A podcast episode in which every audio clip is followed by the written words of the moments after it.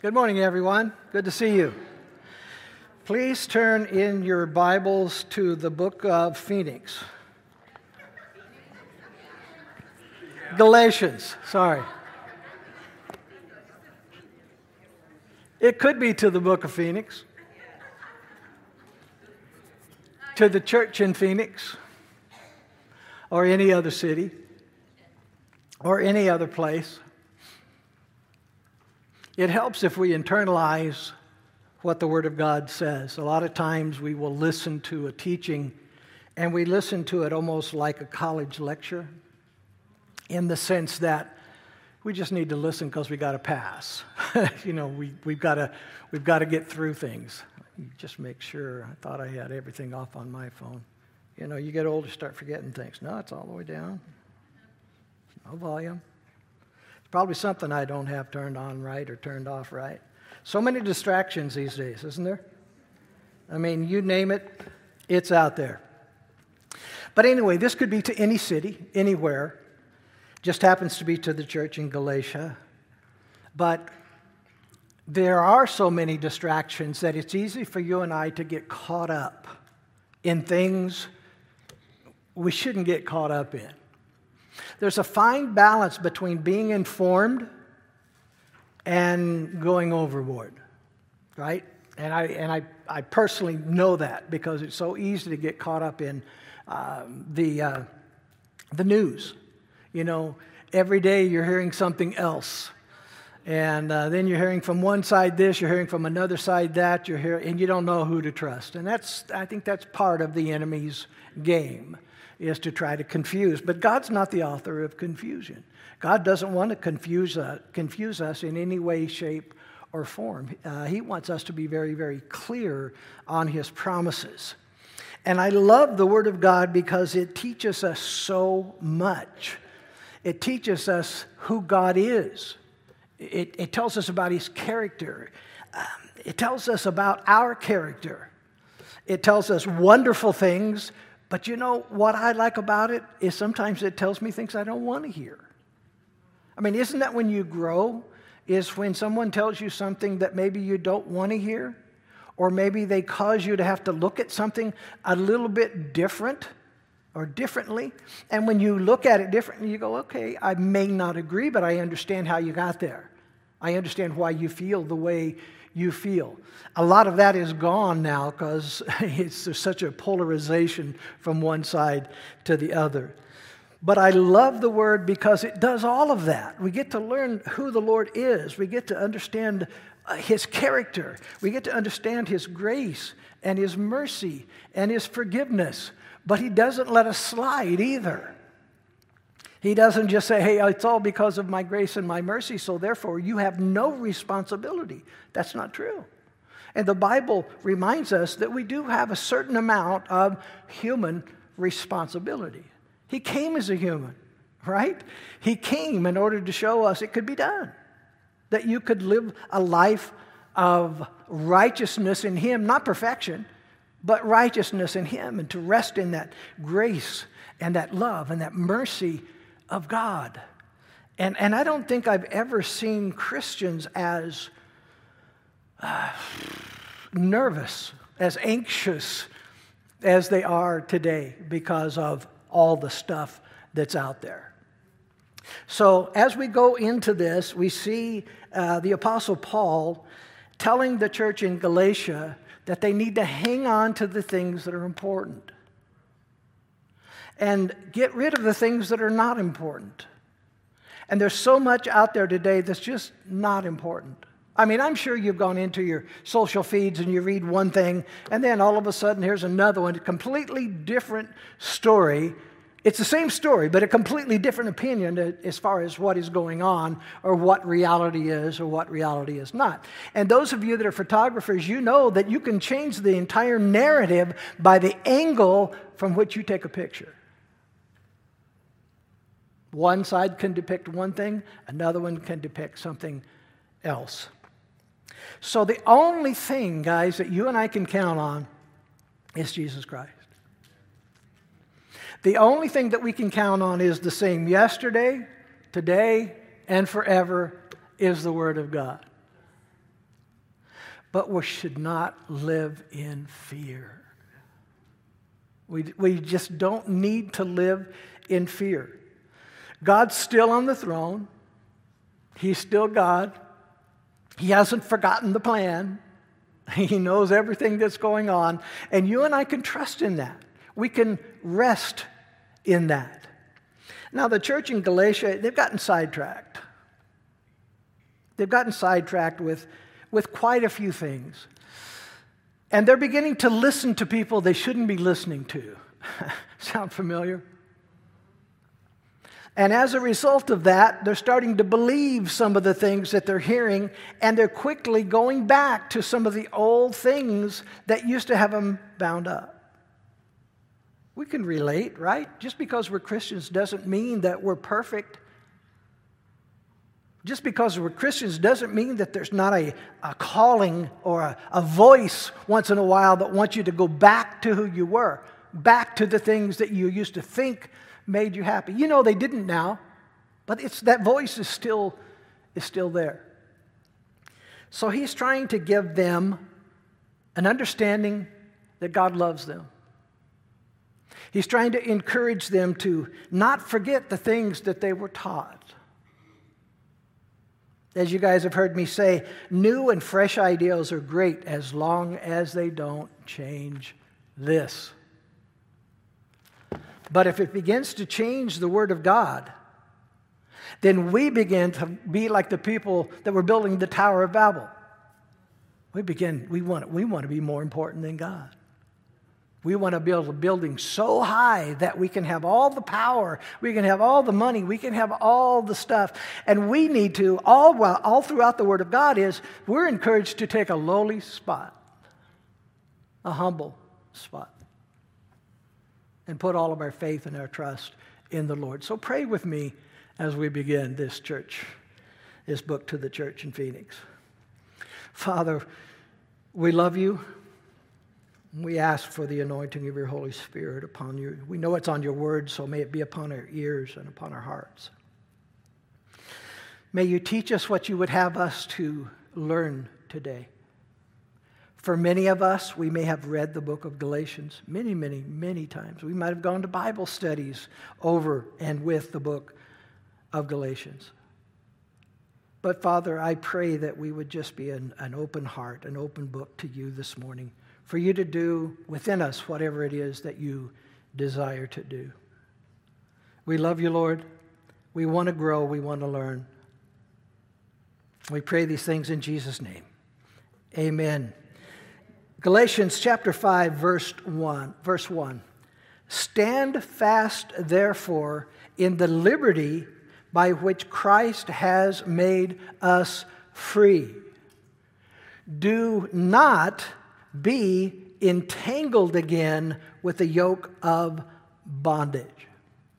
Now in our studies of Galatians and many many other uh, studies that we've done we know that we have been set free in Jesus Christ. What does that mean?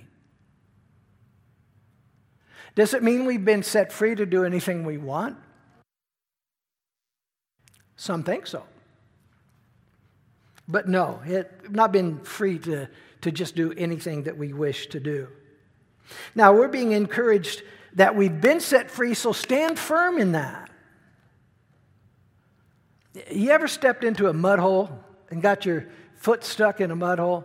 If you're in the city, you probably haven't. But if you've ever got your foot stuck in a mud hole and you try to get it out, sometimes your shoe will stay in the mud hole, or your boot, or whatever else you have on.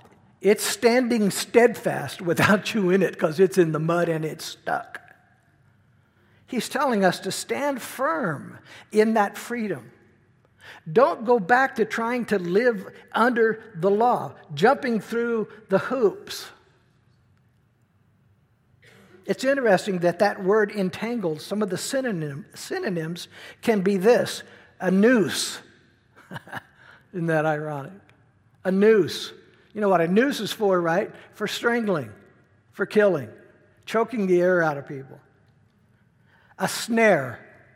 You know what a snare is? You set a snare, at least the old timers did, to trap food.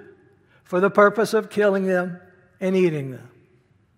Another word is trap, okay? Spider web. You ever walk through an old place or something, the spider web hit your face, and it's just all over you, and you're doing everything you can to get, and that's their source of food. That's, that's their pot, if you will, where they, they catch the prey. That's their trap. Another one is the word net. Doesn't say internet, but it could, it could say internet, right? We live in a world where all of our information, some of you might remember mom and dad or grandma and grandpa used to read this thing that was printed in black and white. And it was about yay big and about yay wide. And, you know, it's called a newspaper. we don't need newspapers anymore. We got the news coming at us. But one thing is missing from that time to this time is good journalism. Back then, you used to have journalists that would tell you the truth. They would do their best to give you the story unbiased. Not so much anymore. So, net. I think we've all been caught in that net, internet net, if you will, at one time or another. Now, I'm not saying that I've done this, but can't you just sit down and go through for an hour? Now, come on, be honest. Sometimes more than that. You know, you're going through reading this little story, this little story, this little story, this little story, this little reel, that little reel, that little reel, and it can take up more time than we spend with Jesus all week. Wow. So I think we, we get the picture. I want to show you a picture here of a little guy that got caught in a net. A sea turtle. Being, if somebody doesn't rescue him, you know what his fate is, right? There may be some of you this morning caught in that net. Some of you might not realize it yet. Or maybe you're not fully wrapped like that turtle is. You know, you're just headed towards the net.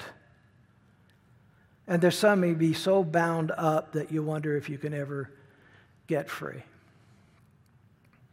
Well, let me tell you this you can't without the help of Jesus Christ, without the Lord. And I will use the old uh, example that I always use, and that's how many times have you been on a diet? How many New Year's resolutions have you made that didn't last until February?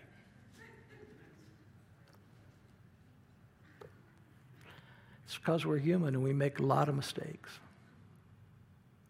And even those with a good heart, you're still human. And drawn to those kinds of things that will ensnare us. So we know what he's saying. He's saying, Stand therefore in the liberty, the freedom that God has given to you and paid the price for to make us free. We're free. And don't be entangled again with that yoke of bondage, that thing that you can't put down, that thing that you have to go back to, that thing, and it could just be a personality trait. It could just be anger. It could just be a foul mood that just is there all of the time. It could be almost anything. So I think we got the first part of that. And the word bondage, we know what that is, right? That's slavery. Now, I want you to think about something. When we hear the word slavery, what do we think about? Horrible, horrible things done. From human beings to human beings. All for the sake of money and power. Money and power. It's losing your freedom.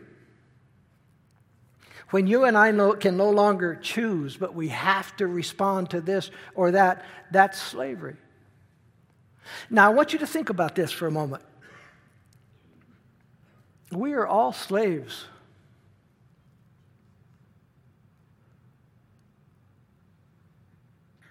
Would you work for nothing?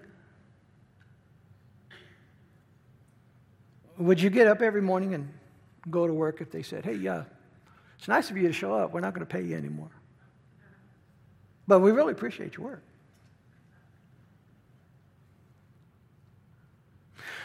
We're born. As soon as we get out of school, or maybe sometimes even in school, we start working for money. We are indentured servants. Now, some of that can be good, and some of it can be horrible. But we're all slaves of one type or another. But he's talking about the slavery of sin that separates us from God. You can be in a bad setting. We can get up and go to work and do, all, do it all with good motives, and we can still have joy in our heart because of Jesus. But when sin comes in, the joy is gone. It starts eating us at the core. And that's never what Jesus intended. I don't know if you ever, when you drive by and you see someone on the streets, right? And they're mumbling to themselves. And they, we, Pastor Dan and I, a lot of times when we come in, we'll go down to the, to the uh, QT down the street and get a, a, a pop or something to eat in the morning. And it's often people mumbling to themselves, talking to themselves, don't even really even know where they're at. And about the only thing they can remember is, do you have any money? Right? They remember that. But have you ever thought about the fact that those were just normal people one time. They were, they were mom's little girl or, or dad's little girl or little boy. And they loved him dearly. And they got entangled. They picked up something they shouldn't have picked up, and now they have lost their freedom. So, I'm not saying that you should empty your pockets every time you see someone that's homeless, but what I am saying is having some sympathy, having, having some understanding, having some love to know that somewhere along the line they made a bad turn and they got entangled. And they're probably not going to ever get untangled unless somebody tells them where the scissors are and how to break free. Never God's intentions. Matthew 11, 29 and 30 says this Take my yoke upon you and learn from me. For I am what? Loud and rambunctious and obnoxious. Now, what does he say? For I am gentle. And I'm lowly in heart, humble. And you will find what? Rest. Have you have you ever been so dead dog tired that you could barely even keep your eyes open? Maybe you sit down to watch a TV show and like three minutes later you're like, dead dog tired, rest. I once in a while think about those times when I was a kid, you'd fall asleep on the couch or you'd go to bed at night and eh, eh, your mom comes in and wakes you up. Hey, school time. And you're going, I just went to sleep. Any, anybody ever had that experience? Come on, it's got to be more than water. Yeah, okay. What, that's rest. that is peaceful rest. He says, Take my yoke upon you and learn from me, for I am gentle and lowly in heart, and you will find rest for your souls. Here it is. For my yoke is what? Easy. My yoke is easy, and my burden is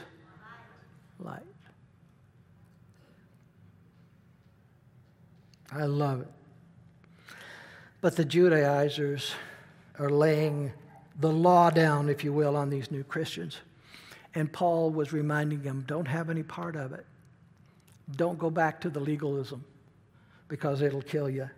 Verses 2 through 6, he says, Indeed, I, Paul, say to you that if you become circumcised, that was the one they were caught up on. And you can understand, if you understand the Jewish history, you can understand the covenants and the things that were, that were put in place and getting rid of those things. Some of you were raised in a church where you had certain hoops you needed to jump through. And you found that you couldn't jump through them. And you might have very likely just quit going to church at all because you thought that's the way God was But that's not the way God is. That's not the way God is.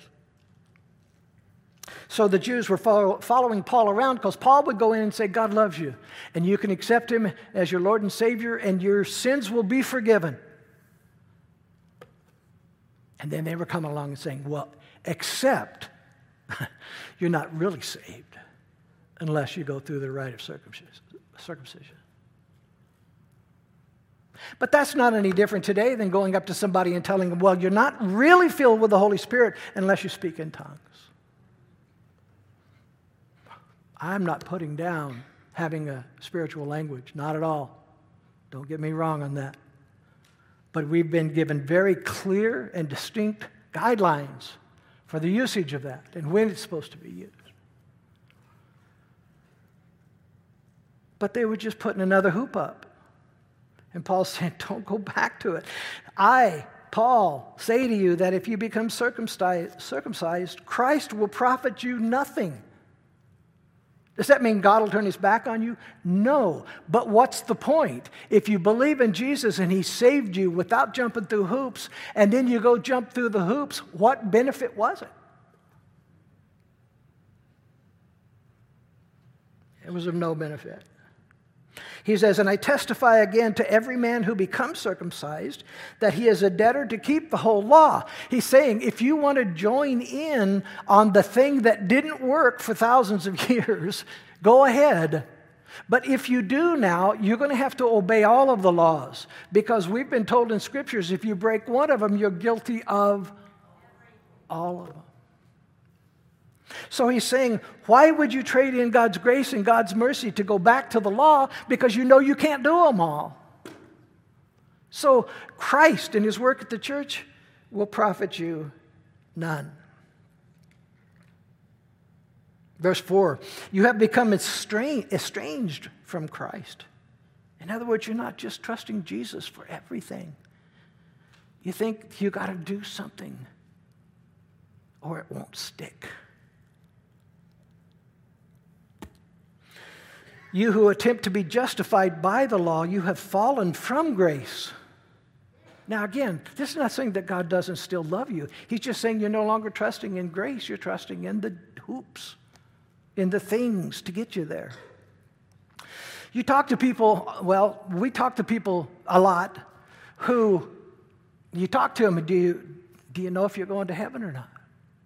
You ask them, are you a Christian? Yeah, I'm a born I mean, I'm a Christian. Well, uh, do you know whether or not if you were to die, you go to heaven? They say, I hope so. What? Yeah. What? What, what? what worth is that? What good is that? There's no value in that if I have to hope I'm going to heaven. What am I hoping for? That I've been good enough? That's out. Hoping that I've been righteous enough, that I've done more good than I've done bad? Well, that's still up in the air, maybe. How about the thief on the cross who didn't have much time? You know where he would have went, right, if it was based on works.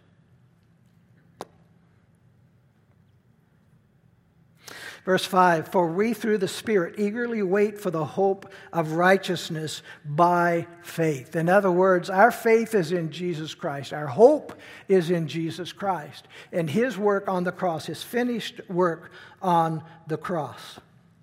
Verse 6 For in Christ Jesus, neither circumcision nor uncircumcision avails anything. Why? He's saying there's no value in it based on a condition. What's that condition? If they ran out and got circumcised because they thought that's the only thing that would get them to heaven, they've missed the point, haven't they? They've missed Jesus. They've missed his entire reason for going to the cross and dying for our sins. They've missed Jesus Christ. Isn't it the same for us, even though we love Jesus? If we just jump through hoops and do what we do because we have to do it, isn't that a bit vacuous? Isn't that a bit just, it, there's no meaning to that? If a husband and wife don't treat each other with kindness and love, That's pretty empty, isn't it? That's a per- pretty empty setting and situation. They've lost the meaning of why they got married in the first place. If a child only cleans their room when they're threatened, they've missed the point, haven't they?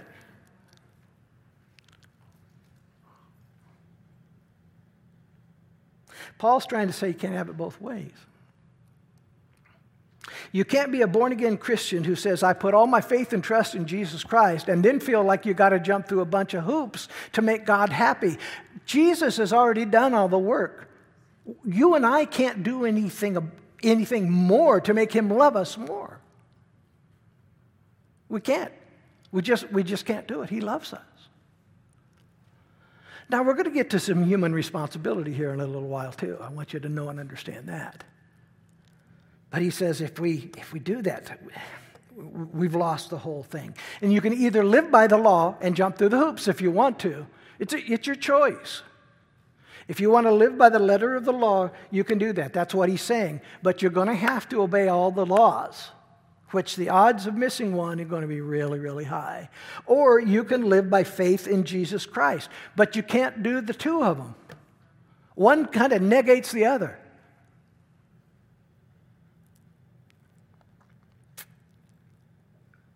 And of course, if that's the path they took, they had fallen from grace. They chose to fall from grace. That wasn't God's idea. Here's the thing God's got this, for lack of a better term, this spiritual umbrella. You know what an umbrella is for, right? When it rains, you get under it. God's got this spiritual umbrella called grace and mercy. And if you and I stay under that umbrella, it's perfectly safe. We step outside of that umbrella, now we're messing in a territory that there's danger out there. You guys have heard, and I've used this illustration before about the school children, how they would all play. They did, it was an experiment, right? And they, they all would play all the way to the fence, and they would even climb on the fence as they played. You've, you've gone by a, an elementary school, I'm sure, and seen the kids out there playing. They're all over the place, even all the way up to the fence. Well, they took the fence down. Guess what the kids did? They huddled. They all moved to the center of the field and didn't get close to the fence because the fence represented security to them. It represented a boundary. They knew they were safe inside the fence. This is the part of God's word is he sets a few fences for us.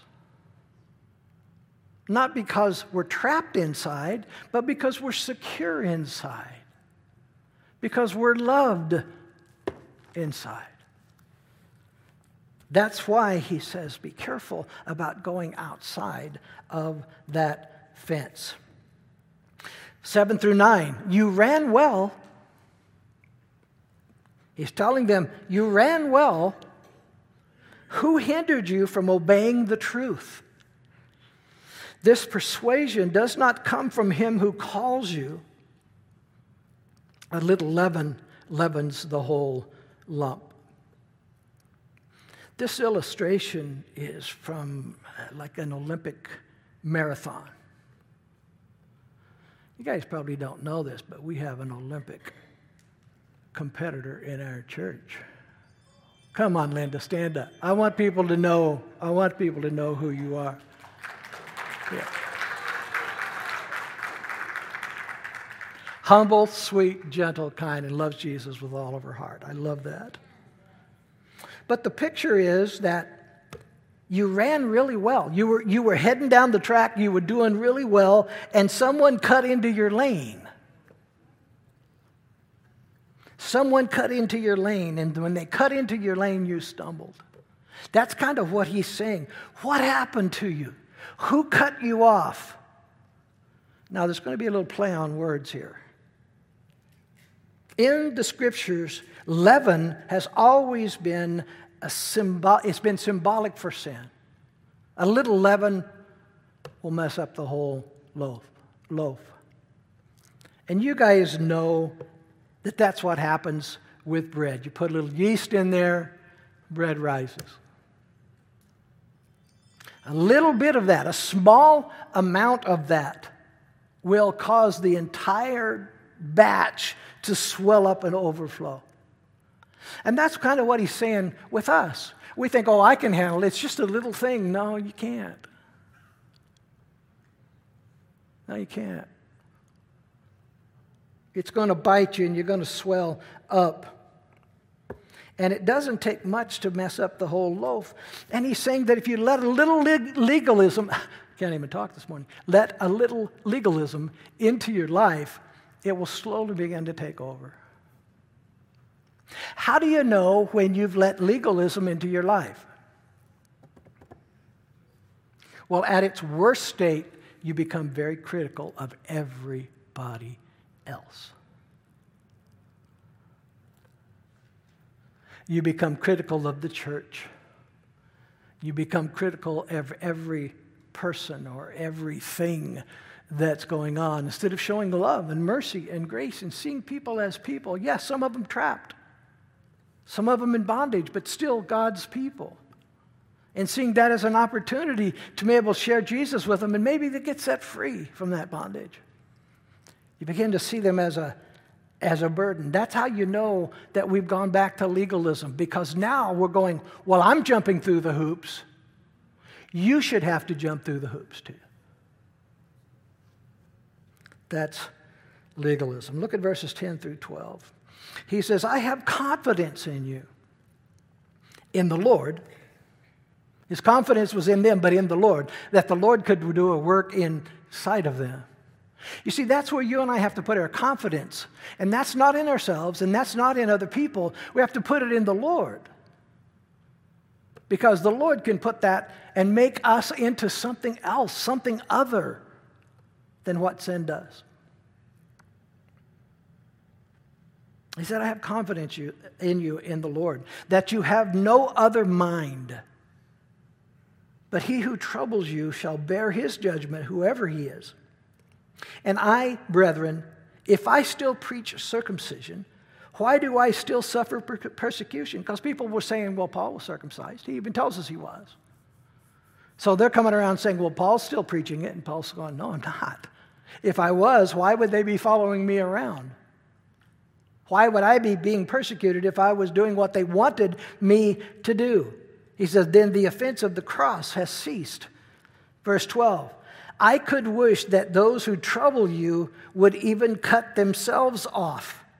Now, I'm, going, I'm not going to get very descriptive here because I'm just not.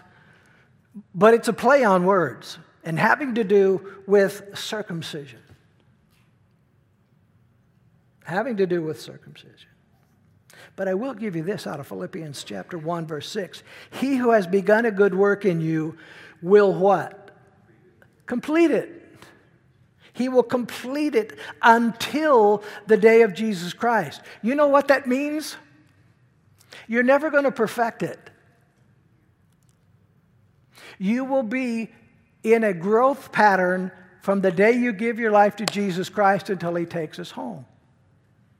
He will complete it in us.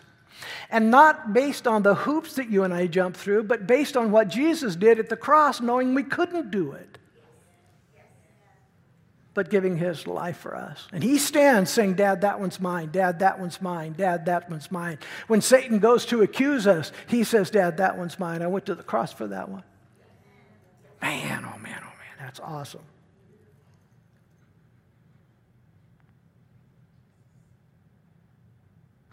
First Peter 5 8 says, Be sober, be vigilant because your adversary, your enemy, the devil, walks about like a roaring lion, seeking whom he may devour.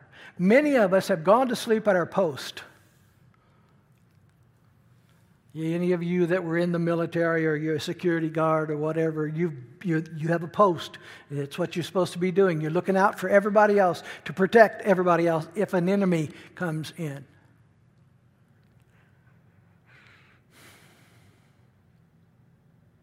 Some people have gone to sleep.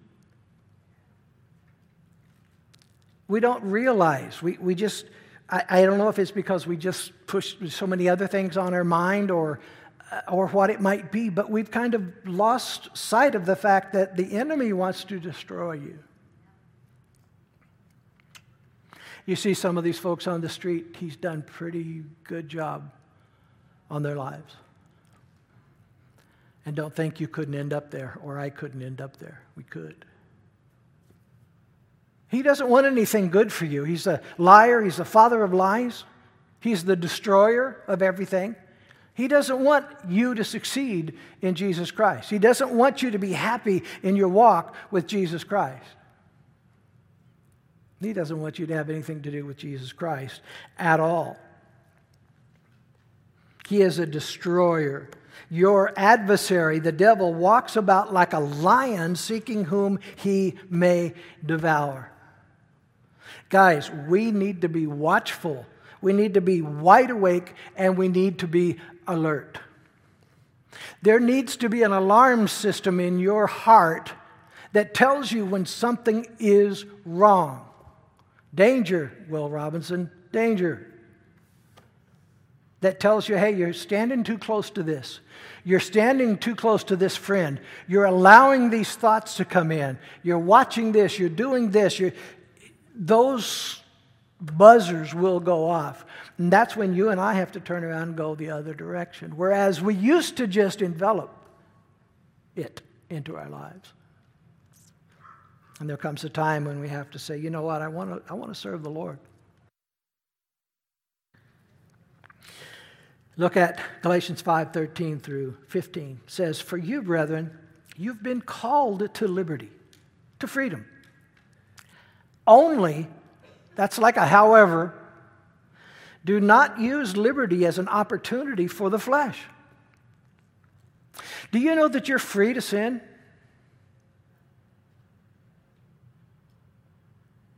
You are. Jesus has set you free. You're free to, to sin if you want. Not a wise choice, but we're free. He's saying, don't use that liberty as an opportunity for the flesh, but through love, serve one another. Wow. Here goes that servant thing again. Yeah, that's going to be the theme throughout the Word of God is instead of being a commander, your servant.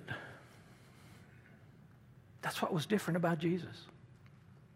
You realize he could have chosen any way to express himself. He could have done anything he wanted to do to get mankind's attention. But what does he do? He slides into all time and eternity as a person.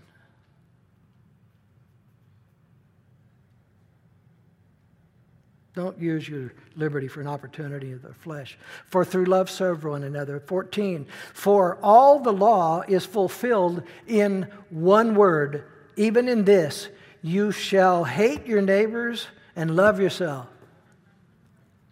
I got that wrong, didn't I? You shall love your neighbor as yourself. You might find this as a surprise, but there's hardly anything that you wouldn't do for you. Right? We take care, we try, we get ourselves things even things we don't need. We take care of ourselves. Not so much physically, but we take care of ourselves materially. And he's saying, have that same kind of heart for other people. Care about other people. You know, he, you notice he says here, as yourself. He said he doesn't say not yourself. But show a little kindness to other people. 15, he says, But if you bite and devour one another, that's, that's gossip. That's backbiting. That's hurting people. If you bite and devour other people, beware lest you be consumed by one another. Guys, that's what's happening today. You got, and I hate the terms, you got the left, the right, the, the, the Republicans, the, they're putting labels on everything and trying to turn them around to hate each other. Don't we all bleed the same? Don't we live in the same country? Don't we want what's best for the people? This other stuff, we're swallowing it hook, line, and sinker. And you know what? We can change it. We don't have to accept that. We don't have to be something different because of the color of a person's skin or because they live in a place where it's, it's tough. They're having a tough time with life and you live on the hill. We, we don't have to have those things. That's, that's us. We don't, that's, that's going back again to the old things. Sin is sin, evil is evil. You got dumb, stupid people in every race on the planet.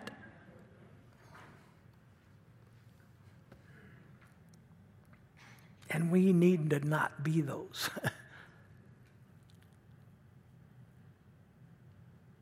1 Corinthians 8 9 says, But beware lest somehow this liberty of yours becomes a stumbling block to those who are weak. What? That my liberty becomes a stumbling block to those who are weak. In other words, here's the thing if my liberty causes another person to stumble, I should reserve that liberty. Kindness. Kindness. What do I mean by that? Scripture does not say you can't drink or have a beer. It says to be don't be drunk. But here's the thing. If I know that a friend or someone else was raised in an alcoholic family and they were hurt deeply by all of that, should I just go ahead and pop the cap on one and say, well, that's their problem? Love doesn't do that. Love doesn't do that. So that's what he's trying to say here. He's just trying to say, be aware that your liberty doesn't become a stumbling block for somebody else.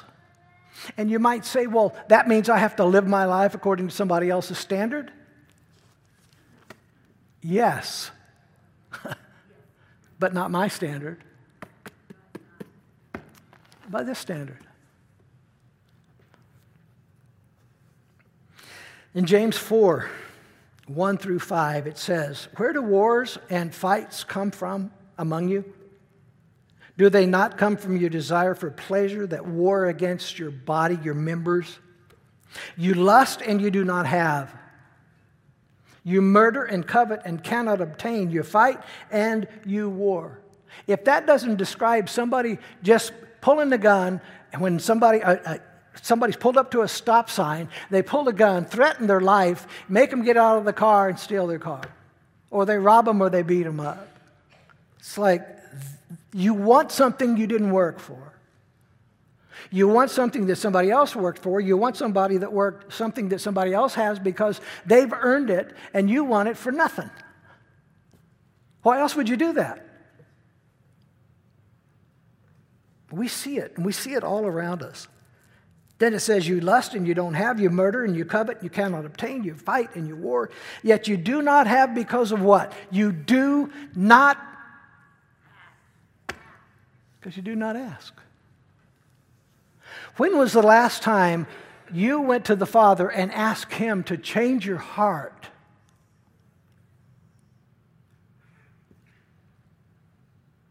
When was the last time you went to the Lord and said, Lord, change my mind, change my thinking, change my selfishness? You know, our prayers are usually directed a different way. God, I pray you set fire to that person.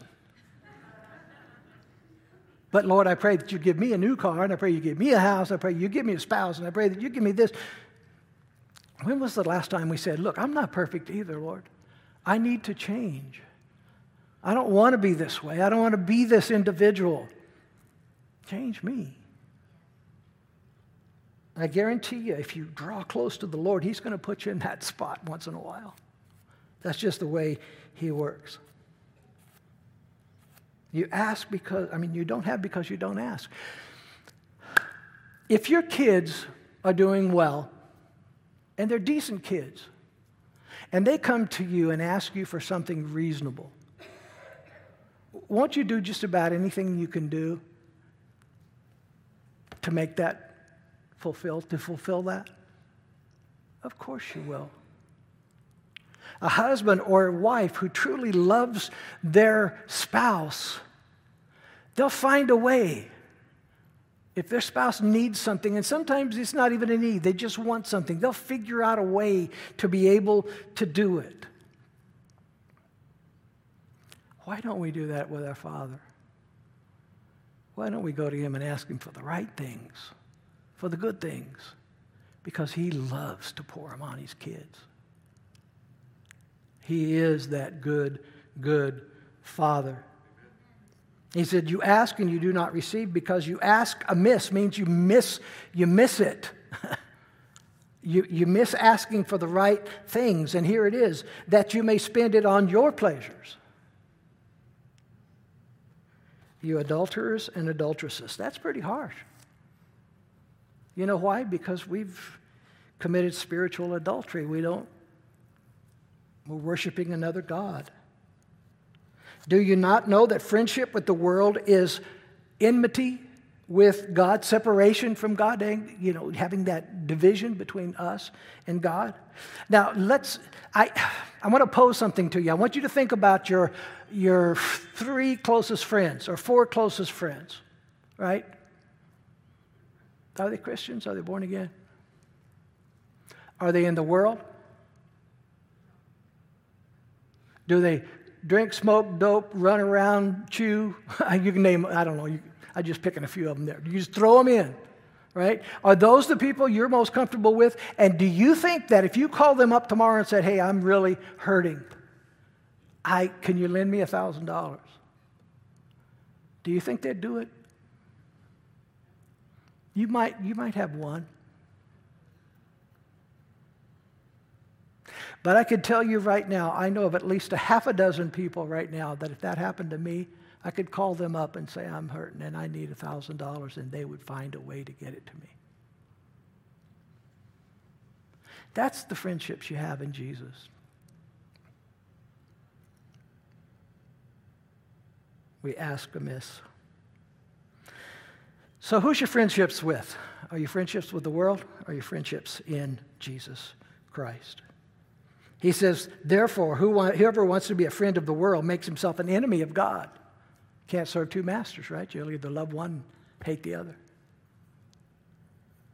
Or do you think that the Spirit says in vain, the Spirit who dwells in us yearns jealously, but He gives more grace? Therefore, He said, God resists the proud, but He gives grace to the humble. God resists the proud. Are you a proud individual? Have you felt like all of your life someone's been resisting you?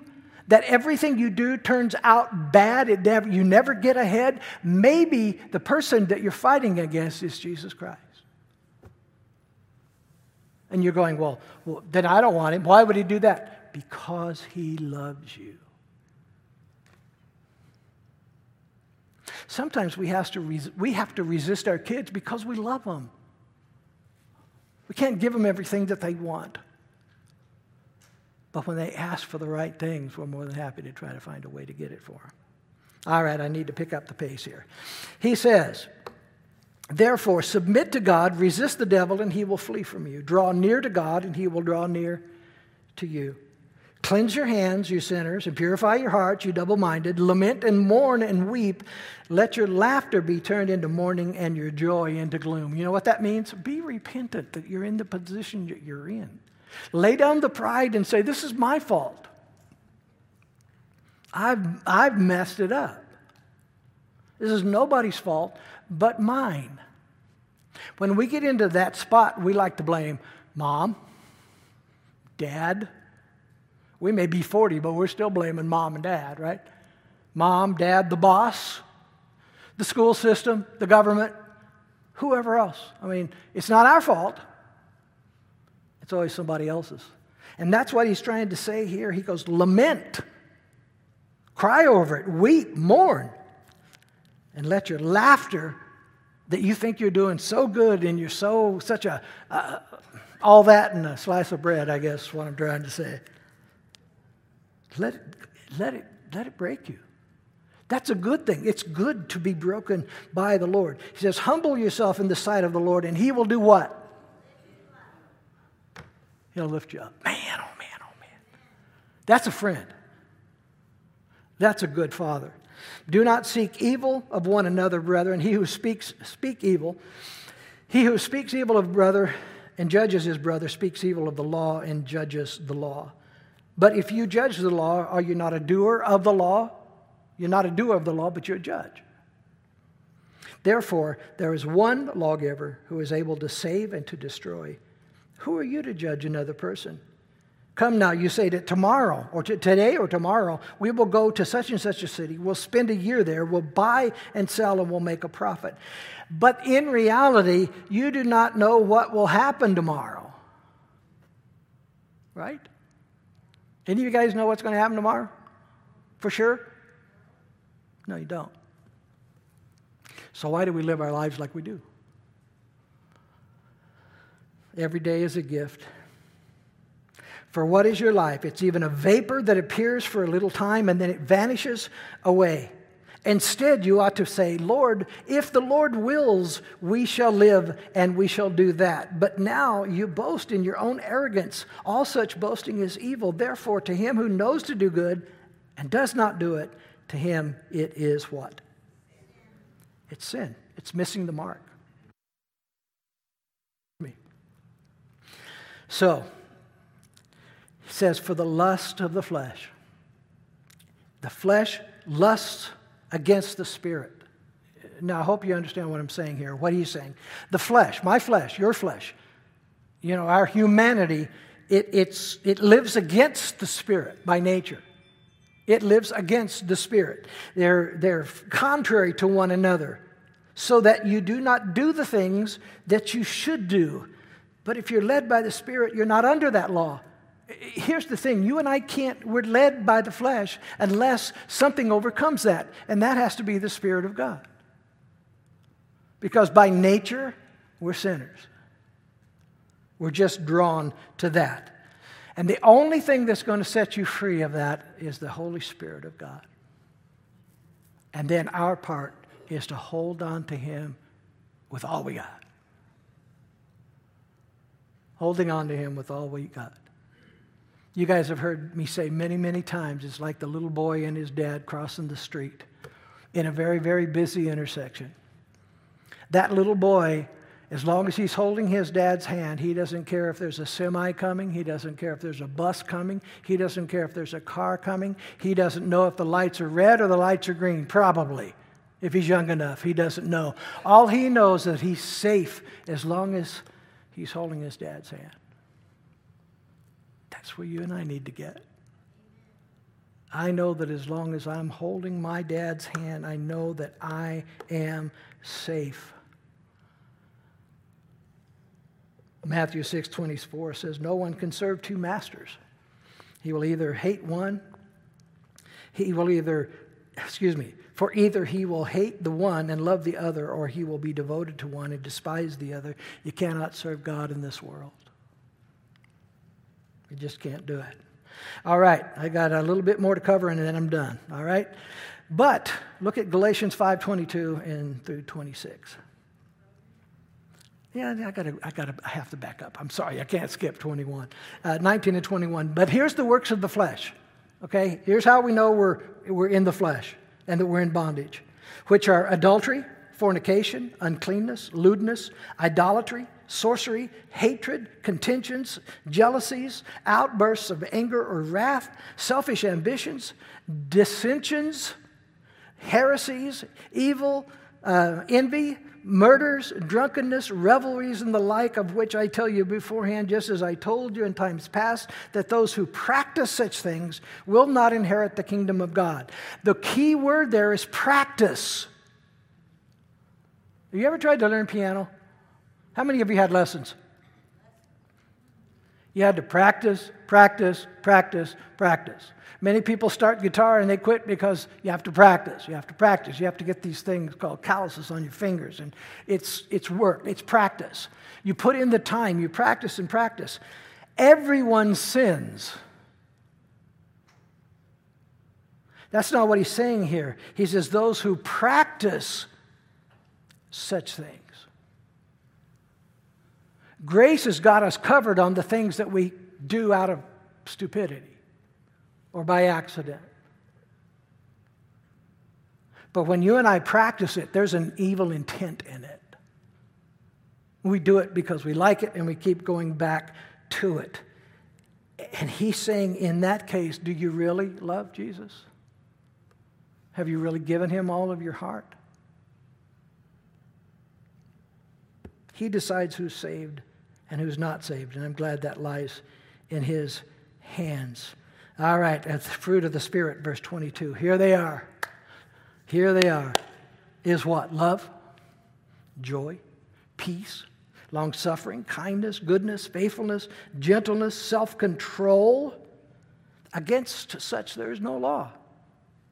And those who are Christ, they have crucified the flesh with its passions and desires. If we live in the Spirit, let us also walk in the Spirit. Let us not become conceited, provoking one another and envying one another.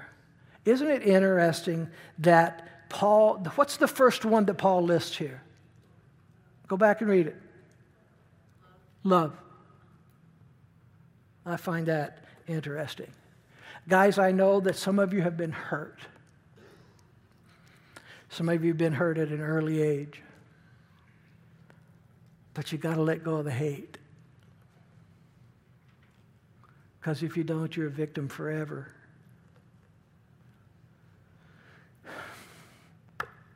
That doesn't mean someone is innocent. It just means you've taken and decided not to be judge and jury, and you've put that in God's hands. And you're going to let Him take care of it. And now you can go to sleep at night. You can be free to have joy in your life and have peace in your life instead of being a victim all of your life or the rest of your life. You can't get any fruit out of a dead tree. And people who are dead in their heart, there's no fruit.